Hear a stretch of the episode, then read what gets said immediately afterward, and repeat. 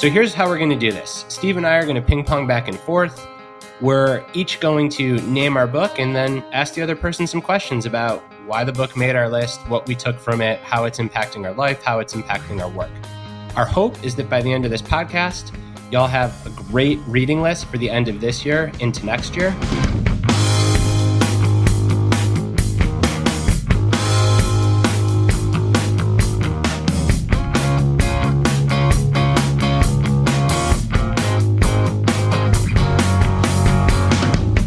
Welcome to the Growth Equation Podcast. I'm Steve Magness, joined as always by my good friend Brad Stulberg. Brad, what's going on, my man? Not much, Steve. This is my favorite episode of the year that we are recording today. So I am genuinely really excited for this conversation. Brad is fired up and looking forward to a podcast. That's when I know it's going to be a great one. So, listeners, you're in for a treat. Before we get there, though, this is actually, well, the reason Brad's fired up is this is the books episode where we go through our favorite books of the year and we just kind of nerd out on it. And for new and old listeners, you might know that Brad and I are kind of book snobs here. So before we get into that, though, guess what you can do if you like reading? You can check out my book, Do Hard Things Brad's latest book, The Practice of Groundedness. They're both on sale for over 30% off. They're available now on Audible and crushing it on audio sales. You can get that wherever you listen to your audiobooks. So if you haven't yet, if you love books, what are you waiting for? Go check out Do Hard Things, The Practice of Groundedness right now. All right. And with that, we are going to be talking about books today. So every year, Steve and I read a ton of books, and people often ask us, well, where do our ideas from writing emerge? And the simplest answer is from all the books we read. And I think what makes us a little bit unique is we try to read across genres. So as you'll see today, there's going to be a mix of books that if you just saw them on a list, it might appear kind of random, but hopefully by the end of the conversation, y'all will see the thread that connects them together. So this year, we've put together a list of 15 books. We've each chosen seven. Where we had some overlap, which we did, we played rock, paper, scissors as to who got that book, and the other person got to select an additional book. So we're going to go through the books. They're not in any order narrowing it down to our top seven each was hard enough. We didn't want to put even more pressure on ourselves to try to rank order amongst the top books. Just know that combined, we read over 100 books this year. So, in order to make it into this list, these were really the books that resonated most. So, here's how we're going to do this Steve and I are going to ping pong back and forth we're each going to name our book and then ask the other person some questions about why the book made our list, what we took from it, how it's impacting our life, how it's impacting our work. Our hope is that by the end of this podcast, y'all have a great reading list for the end of this year into next year. As Steve mentioned earlier, if you really like listening, that's great. All these books are available on audio as well. In some cases, we know the authors, but in many, we don't. So our whole mission here is to help you guys discover really good books. So, with that, Steve, why don't you kick us off with the first of your favorite books from the year of 2022? All right. And just to be clear, these are books we read this year. It doesn't have to mean that they came out this year. And I'm going to start this off by saying these are in no particular order. So not ranked from, from first to seventh on my list. We're just going to go through it randomly. So, my first book of the year, Hunt, Gather, Parent by Michaeleen Doucleff. I hope I'm saying her last name right. So, this was a fascinating book because for those of you who don't know, I dabble in reading parenting books because I think there's so much information that relates to coaching because you know while coaching you're working with young adults or adults there's so many lessons we can pull apart and i love this book because what the author did is she went around to we'll call indigenous you know areas in uh, across the world from in the arctic to down into Mexico and to other areas. And she looked at how the parenting styles differed from, we'll call it the generic, you know, Western view of parenting. And not surprisingly, if I'm going to sum this up, and she actually includes this in the book, is that the indigenous kind of old school method is really good at satisfying something that we talk about all the time on this podcast, all the time in our our our our written work, and that is uh, Deci and Ryan's self determination theory.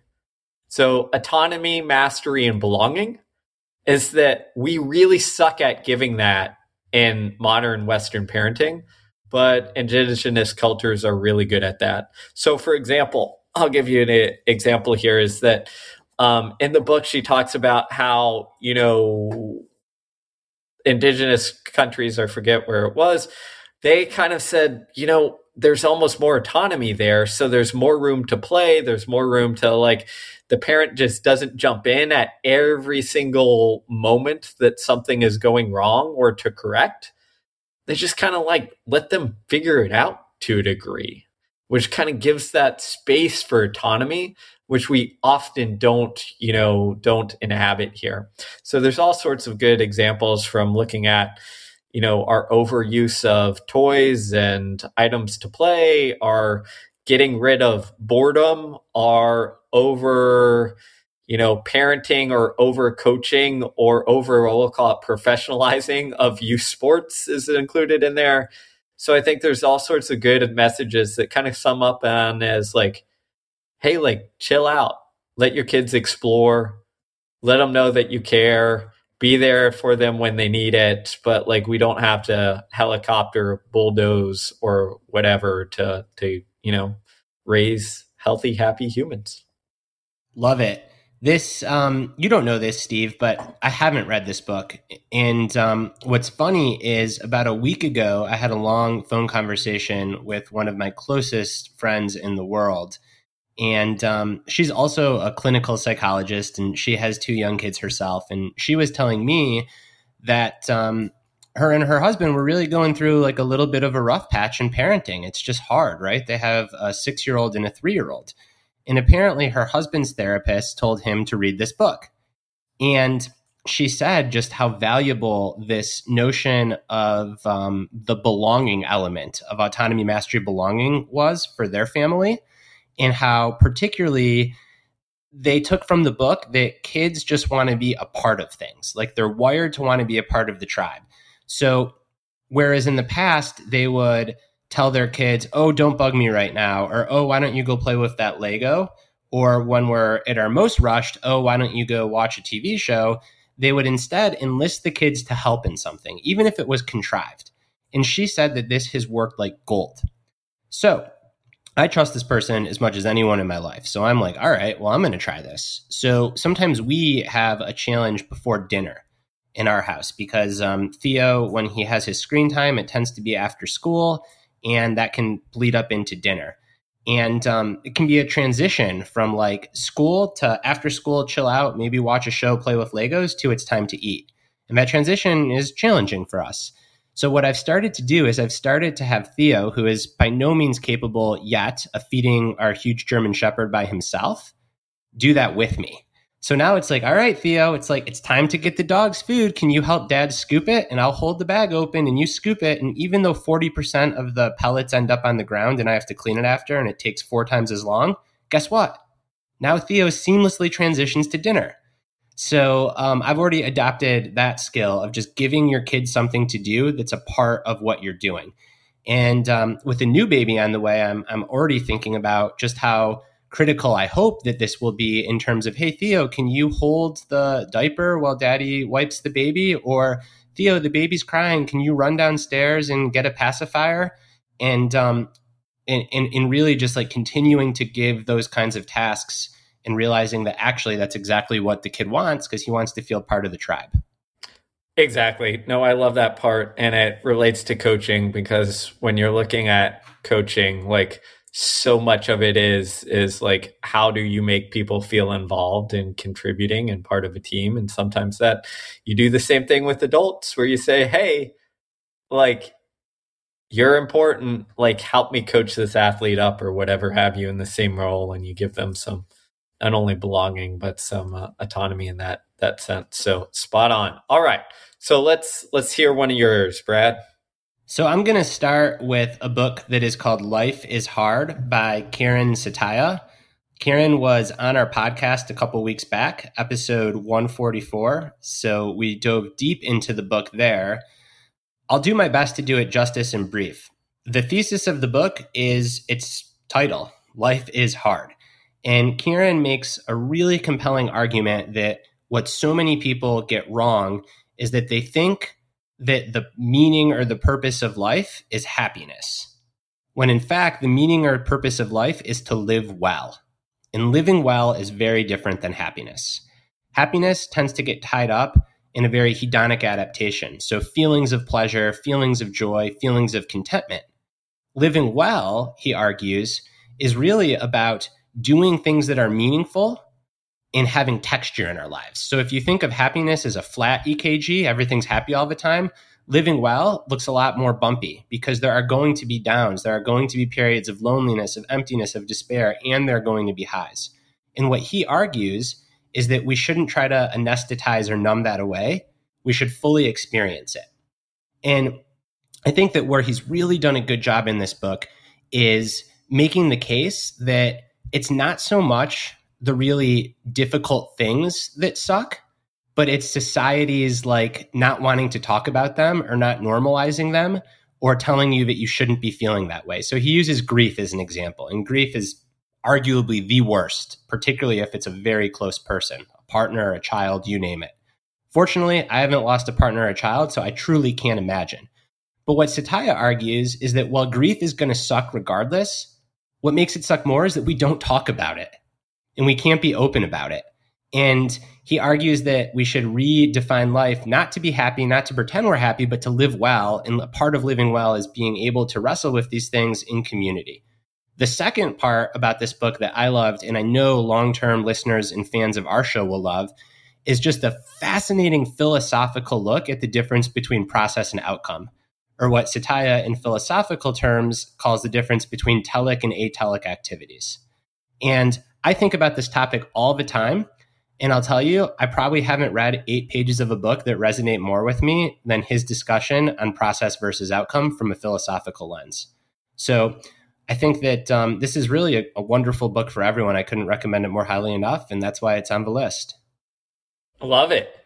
So, if you're interested in that one, not only check out the book, but as Brad said, check out Brad's interview with the author, which uh, was a really good episode.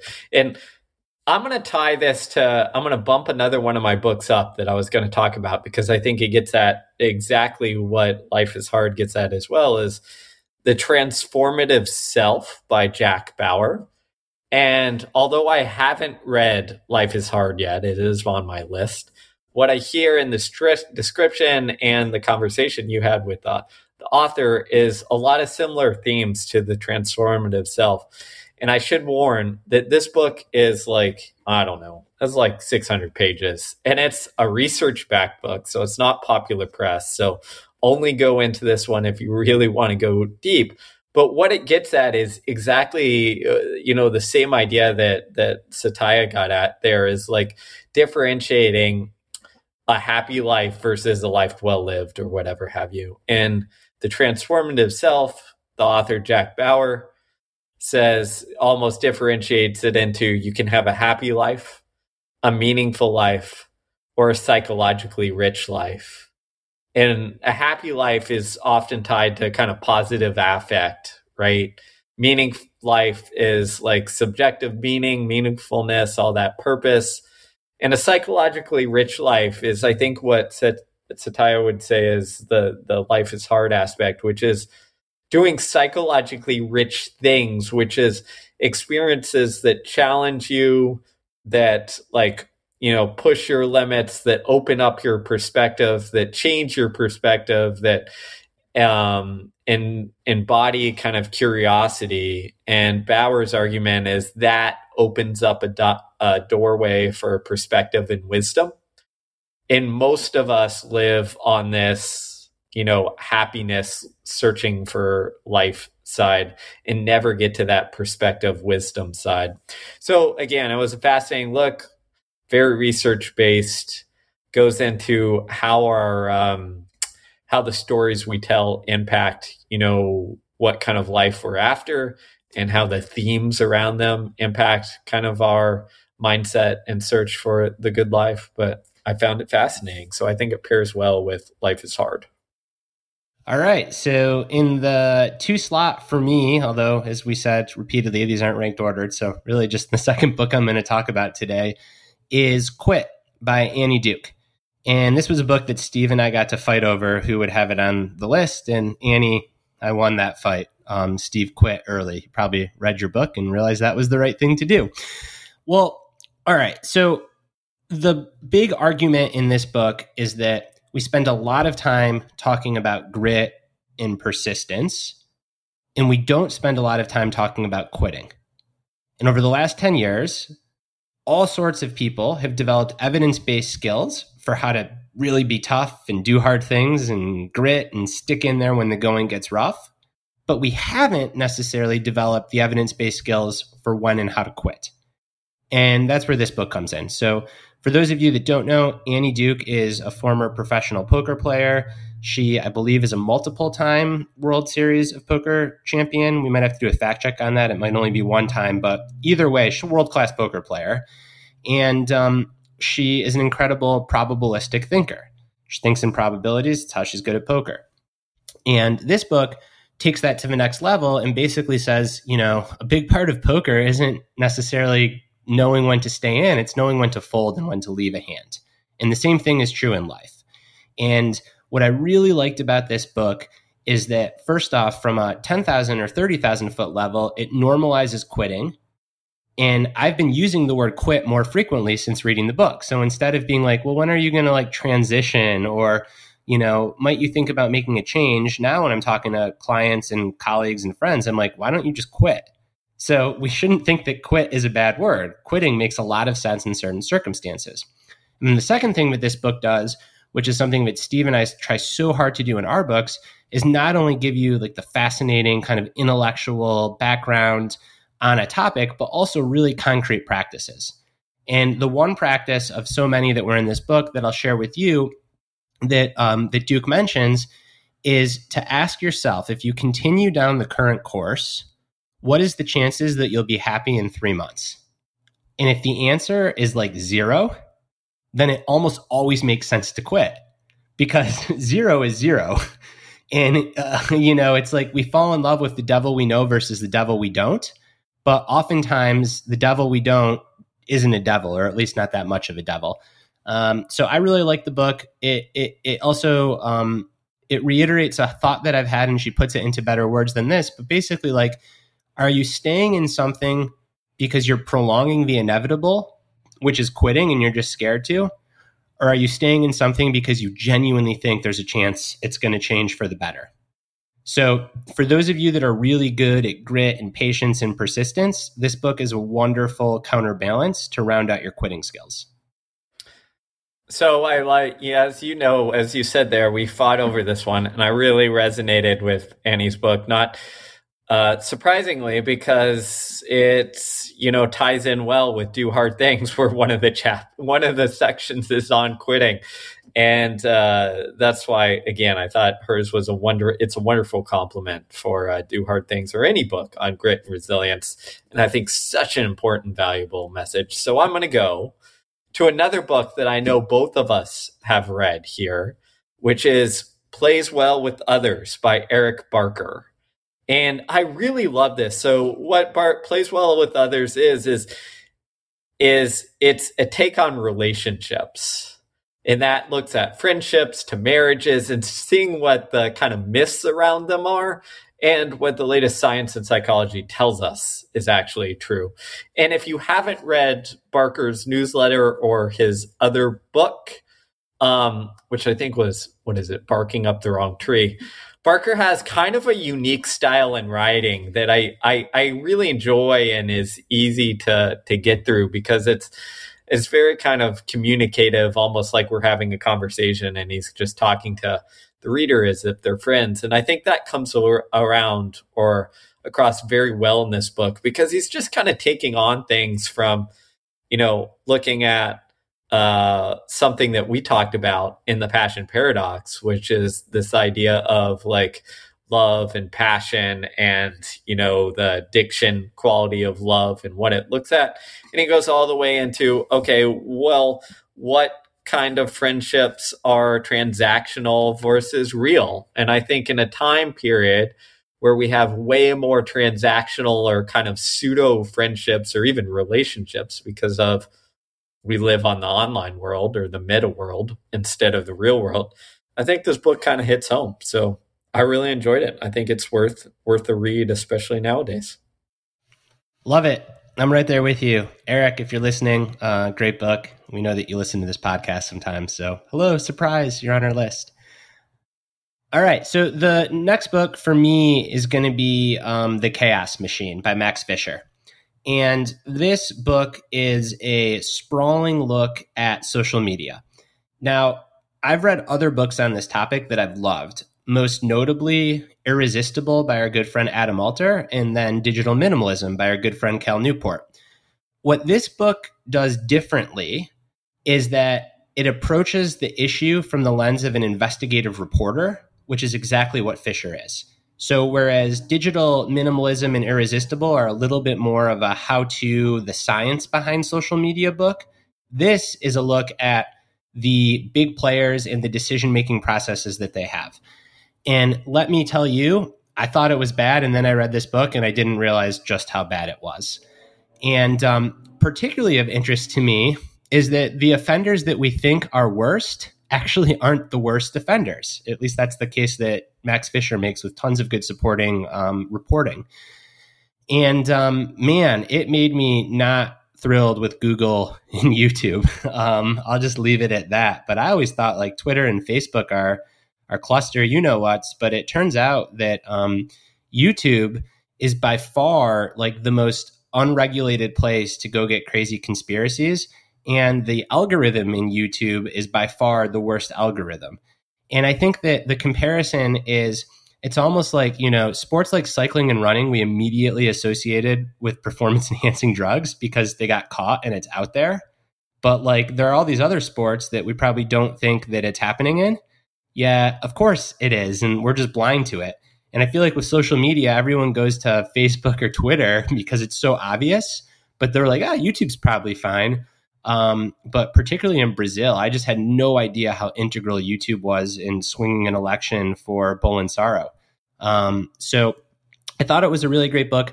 I also liked it because Max Fisher doesn't end by saying we should shut the whole thing down.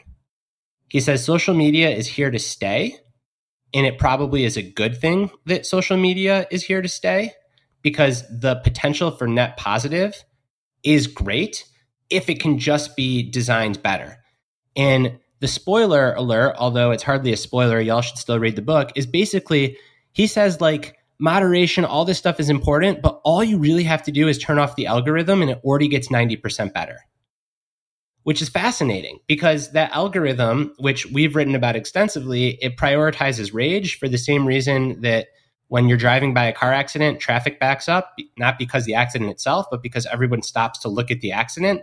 There's something about our wiring that is just drawn to car wrecks, both metaphorical and literal. And social media just freaking preys on that wiring and serves up all these car wrecks and amplifies the car wrecks and that's why if you spend a day on Twitter or Facebook, you think the world is ending. And then you go for a long walk and you realize maybe it's not that bad. So it was a really good book. And I like the optimistic ending because the rest of the book, it's clear like he is not a naive optimist. This guy is a bone to pick with big social media companies across the board.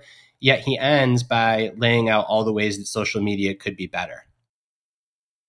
So, what you're telling me is that YouTube is like the NFL and Twitter is like running, and we we blame blame running. Yeah, hundred um, percent. That's pretty much the the message, and it, it it made me it made me more aware of the issues with social media on a broader scale. So we talk a lot here about mental health implications, particularly for young people, addiction, relevance, identity, status.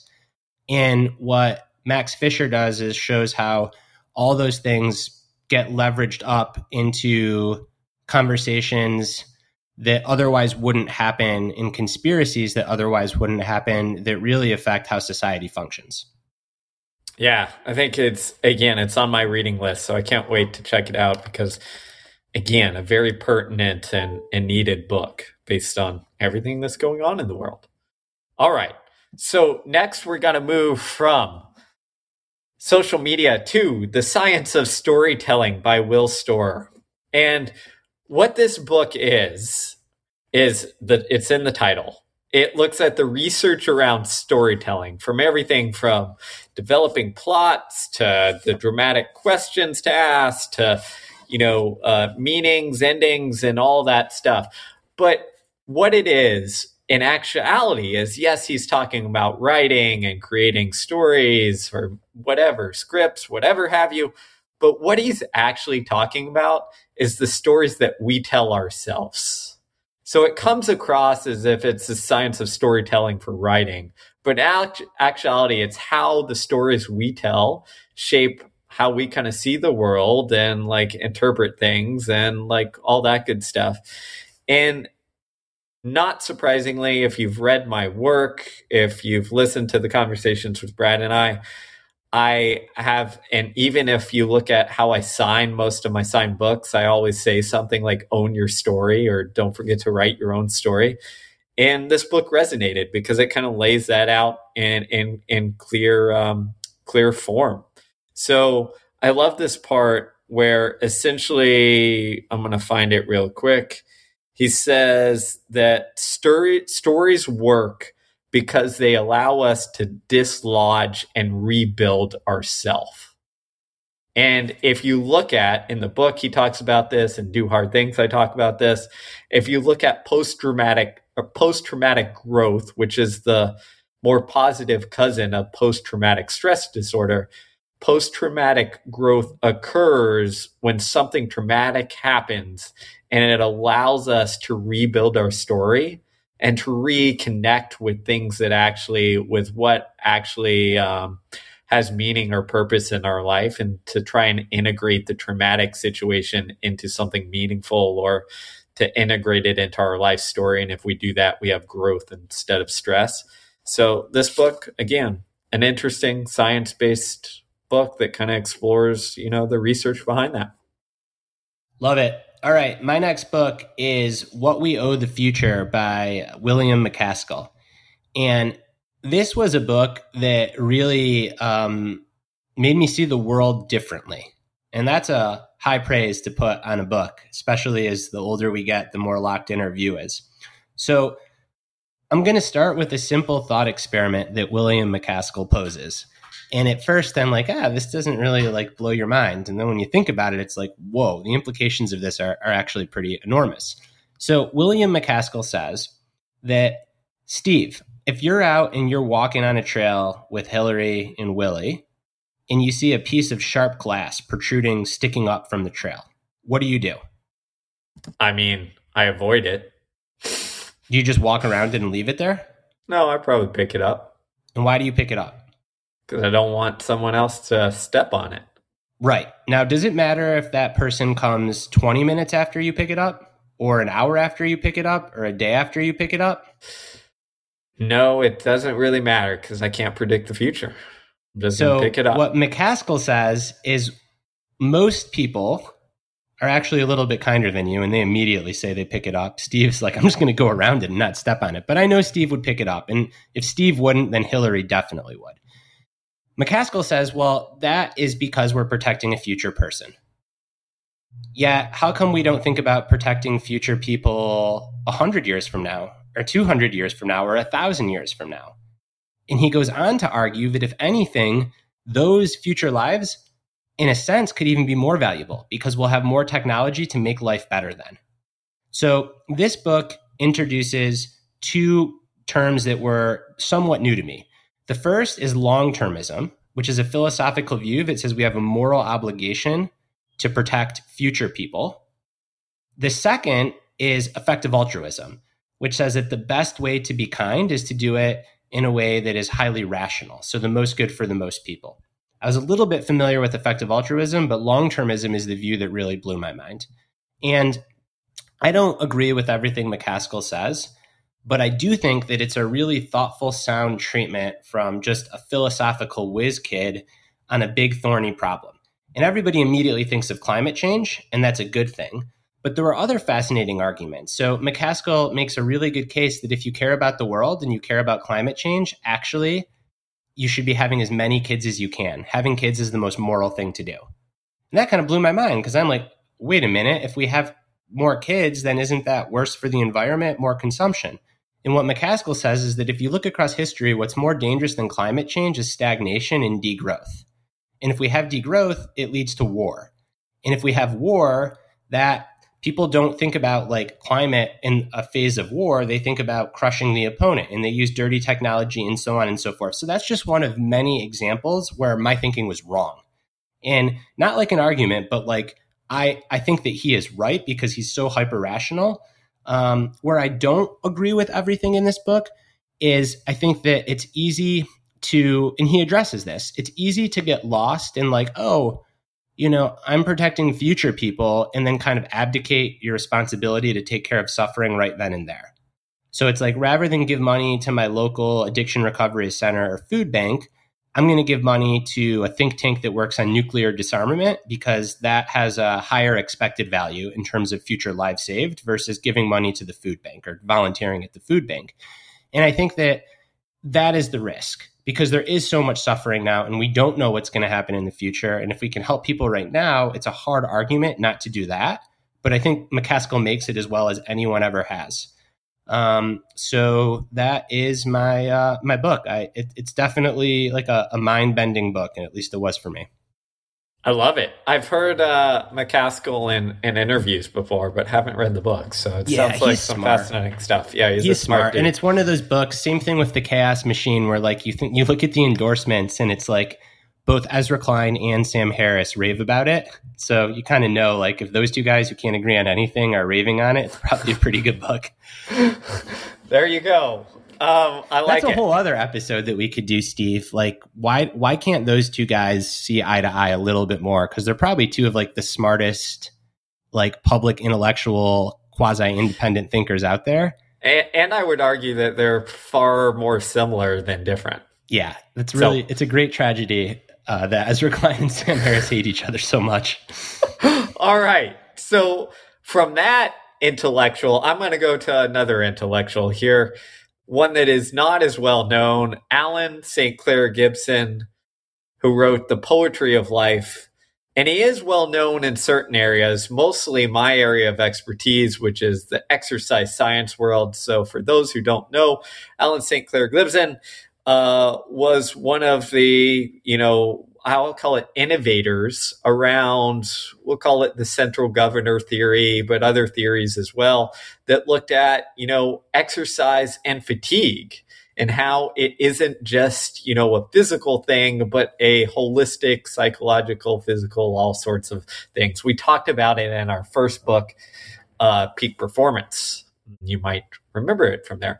But what I love about this is the poetry of life. So Gibson, what he does is he's a very kind of what I'll call eclectic thinker. So he brings in science, he brings in philosophy, he brings in Freud and old school psychology, and just kind of gives his thoughts on a wide range of of uh, problems in today's society, ranging from the exercise running performance all the way to kind of like well-being and and holistically relationships and all that good stuff so i don't know it's not a very i can't imagine it it, it sold a ton of copies um, because it's not by a major publisher or anything but i really i really enjoyed it so if you're especially if you're in the kind of running exercise science world but even broader if you're interested in uh, I think, a pretty deep thinker's ideas, then I would check it out. Yeah, I'm a big fan of. Um, I've never known how to pronounce his name. How do you pronounce it? Alan St. Clair Gibson. I believe so. Or is it Alon? In any event, um, I've always been a fan of his writing. He's definitely one of these guys that is um, like a polymath and um, can think across domains. So I'm very excited to read this book. It's, it's in my queue right now as we speak. All right. All right, moving on. My next book is Bittersweet by Susan Cain. So, Susan Cain of rightful fame for her book Quiet which uh, came out, I don't know, when we were writing Peak Performance or before. So at least five, six, maybe even seven, eight years ago, that really put introverts on the map and was just like a, a really beautiful book that combines great writing and great research. And she's delivered again with Bittersweet. And Bittersweet starts out with a conundrum that is um, a little bit less mind bending than Will MacAskill's, but still really interesting which is why do so many people love bittersweet music? What's the allure of Leonard Cohen or Bob Dylan? Songs that are both really sad and somber and written in the minor key, but that also kind of make us well up with joy or a feeling that might be similar to joy. And Susan Cain says, well, there's a name for this feeling, and it's bittersweet. And the rest of the book is an exploration on why this feeling is so important to our humanity and to living a good life. And similarly to Life is Hard, it broaches topics about how we lose so much when we think the goal of being on this planet is to be happy and to constantly be playing chords in C major, you know? Um, and a lot of what gives texture and meaning to life are the bittersweet moments. And how can we make sweetness out of bitter? What I really like about Susan Cain is she is a freaking pragmatist. And she doesn't sit there and say that, you know, the loss of a spouse is bittersweet and we're all going to grow from it. She says, no, that that sucks with multiple explicatives. Um, but she also situates that in like a broader picture of this stuff's going to happen to all of us. So it's a book about coping with the hardship of life. It's a book about why we find the bittersweet attractive. And um, what I love about this book is, um, unsurprisingly, because it's something that I try really hard to do, probably not as well as Susan Cain in my own writing, is she combines rigorous intellect with a lot of like soulful heart in her writing. And I think it's very hard to do. And I think she's very good at it. I love it. She's a great writer. Again, I haven't read Bittersweet yet, but it's on my list also an interesting story kind of like ours steve like had a whole different career in life before writing. She was a i, I didn't know i knew she was a, like a business professional but i had no idea. More comes out in this book. She was like a big time corporate law attorney. Oh wow. Um, which is not what you'd think when you read her work. Um, yeah. So yeah there were some interesting surprises in there. She talks about her personal story. She talks about her quasi estrangement or at the very least very rough relationship with her mom, which I found really interesting. Um, so she was very vulnerable and, and, shared a lot of personal details that were um, interesting and, and, added a lot of um, a lot of uh, what's the word I'm looking for, just texture to the book. Love it.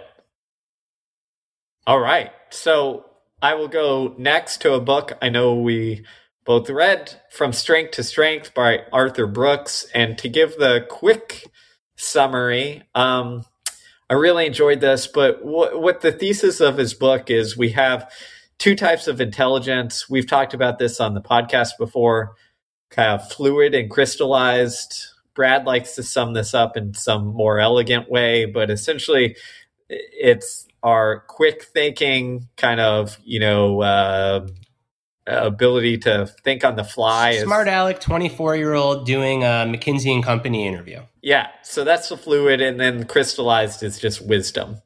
And what Brooks makes the argument for and then outlines how to do it is saying, you know, we spend most of our career kind of banking on this fluid intelligence and learning how to master the our work life and the game and utilizing it, but it starts to go down in your 30s and by your 40s starts to go down even more and then goes down for the rest of your life to a degree. And crystallized keeps going go going up.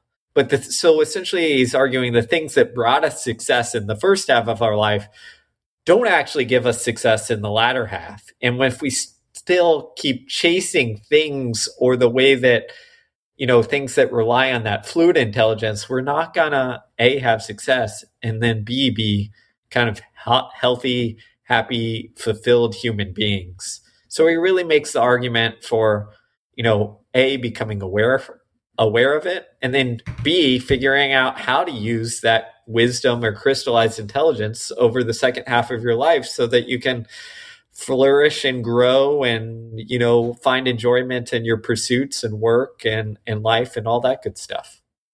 Love it. And for those that are playing the growth equation drinking game i have yet to swear on this episode and steve has said and all that good stuff four times. So the people on team brad are still with us and taking notes and the people on team steve i hope they're not listening on their commute. You know i'm just all about getting our people wasted as they they listen to the you know, past 40 minutes of Brad and Steve talking. So I'm going to need a drink pretty soon here now. How Just many kidding. drinks have you had in the last year, Steve? Not including the two beers that you had at our growth equation retreat. Uh, less than 10. There you go. Steve, so, man, doesn't, what's the, don't get high on your own supply and all that good stuff. Uh, that's, that's what it's all about. All right. Anyways, got to keep it fun. So let, so let, us move on. Is that what you're going to say? Yeah, let's go. Let's All right. Go. Sorry, Steve. You know, if anyone can derail, I am a. If I am a pro at anything, it's at derailing a podcast.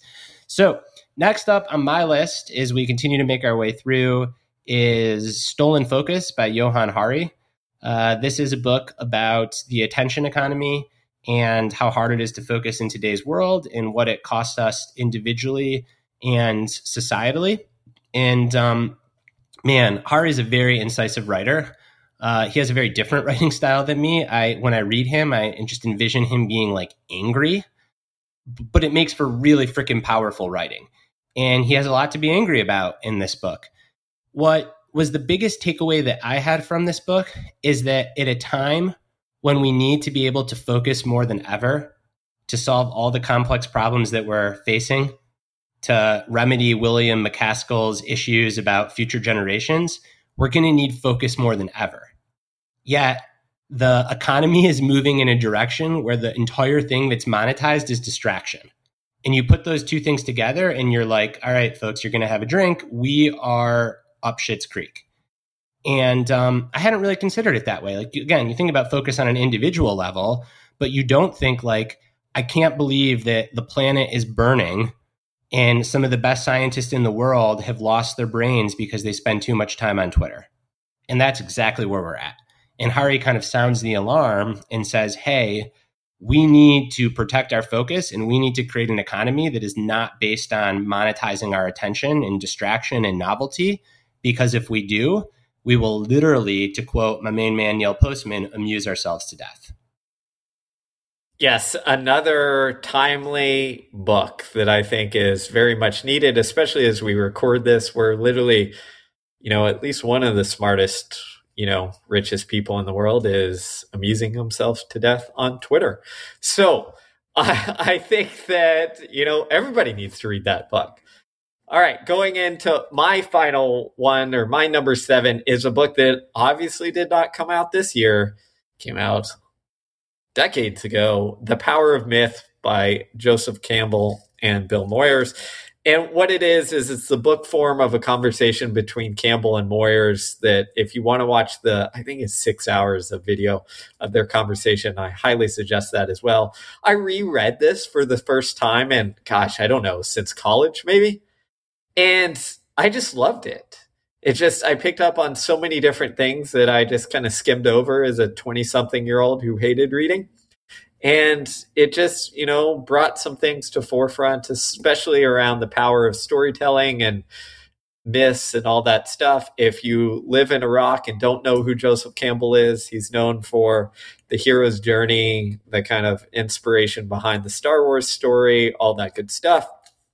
Um, I guess to summarize it, I love at the very end of the book where, you know, Moyers asks them something along the lines of, well, what is an experience where you felt like this feeling of of feeling alive, of like feeling your bliss or pursuing your bliss, whatever it is? And more and Campbell says Penn relays. and for listeners who don't know, Penn relays is the giant track meet where, you know, I don't know, 50,000 people show up and go nuts watching high school and professional athletes run around in circles. And Campbell ran at it, you know, way back in the day, I think in the 1920s or 30s. And he was talking about just that feeling of feeling alive when he's in the middle of the relay and just trying to run down his opponents and knowing that he was capable and was was going to do it. So not surprisingly, anything that ties into running and explains some running to me is great. But even if you don't run, even if you read this book back in college, I think it's one of those timely classics that's worth uh, worth a reread or a rewatch. All right. And my final book is a book by Yael Schonbrun, and it is called Work, Parent, Thrive. It's the second parenting book on our list. So um, we went from never having mentioned a parenting book to two. And I think that's because there are a lot of terrible parenting books out there. And this year we got two really good ones. So if you like the practice of groundedness, you will love this book. Yael takes acceptance and commitment therapy, which many would rightfully say is kind of the engine that the practice of groundedness is built on. And she applies it to parenting, and particularly parenting for people that want to be world class parents, but also world class writers or artists or attorneys or investors or teachers. And perhaps they want to be really good marathon runners or deadlift a lot of weight or learn how to knit and make pottery. And Yael agrees with Steve and I that balance is an illusion, it's bullshit. Take your other drink. And um, better than balance is boundaries and rule clarity. And if it sounds like we're just kind of splitting hairs on specific words, we're not. One asks you to do everything always. The other asks you to be really clear on your values, when and where your values are in conflict, evaluate decisions, pay attention to what you get as a result, update, and continue to live in alignment with your core values. And Yael takes this and applies it to parenting and how parenting interweaves with all the other elements that high performing people try to balance in their lives. So, another really good parenting book. Um, it doesn't give you permission to say to hell with it, but it also gives you permission to think about parenting in the broader context of your life. I think so often a trap that so many parents fall into, myself included, is you go on like baby island, which for those that don't have babies, it's basically like you have this little baby and the rest of your life just shuts down your friendships, your work, everything. And if you have the opportunity, the privilege to do that, it's a wonderful time. The issue is when you're still on Baby Island and you have a two year old, a four year old, a six year old, an eight year old. And I think Yael's book confronts that and really helps us to get off of Baby Island while still being great parents. Yes, for some reason we have parenting books all over the place, but I agree. A wonderful book. Another one we had the author on the podcast. So if you're interested in that one, go listen to our, our interview with Yael. And uh, that was actually an interview I really enjoyed. She was wonderful. So check out the interview, check out the book. So that brings us to 14 books. But we said 15, and we've got one more book that we both read for the first time. At least we both read the finished copy of for the first time this year. We'd read prior drafts in the year prior, and that is Do Hard Things by Steve. So, you know, I am probably the most biased person. I think I like Steve more than Hillary likes Steve. Maybe I'm the second most biased person. But um, this is a great book. And if you listen to this podcast, if you like our work, you should just read it. Um, hopefully, everything that we do is an endorsement for our work. And um, Steve's first solo book since he was nerding out and writing just about running is uh, really a masterful look at all things toughness and how we get the old model of toughness wrong, the Donald Trump, Bobby Knight, um, pick yourself up by the bootstraps, to hell with it all, I'm going to punch you in the face model of toughness, and how today's challenges whether they're social, cultural, business, sports, you name it, really demand a more nuanced understanding of what it means to be tough. One of our most popular articles on the internet this year was a redux from that book where Steve talked about the difference between being really good at pain, suffering, and tolerating discomfort and performing well. And um, that and so many other insights from this book will, will make you better at whatever it is you do. So if you haven't yet, you should read Do Hard Things. That is the 15th book. And if you have read Do Hard Things and you haven't read my book, The Practice of Groundedness, well, that was a really good book too. didn't come out this year, came out two years ago. But um, in all seriousness, we recommend that you pick up both these books. Our podcast, we don't take sponsorships, we don't take ads. The reason is we want to stay independent and we want to stay community supported. And by far, the best way that you can support us in our work is to read our books, to listen to our books, to review our books, to share our books. We are all about books, and um, none of this would be possible without you all supporting ours. So, with that, uh, we'll talk to you all next week. And the reason I'm pausing is I was going to say we'll be back next year, but we'll be back before next year, but it will be a year until we do our favorite episode. So, as always, we really appreciate your um, recommendations, your suggestions, and um, we will catch you all next week.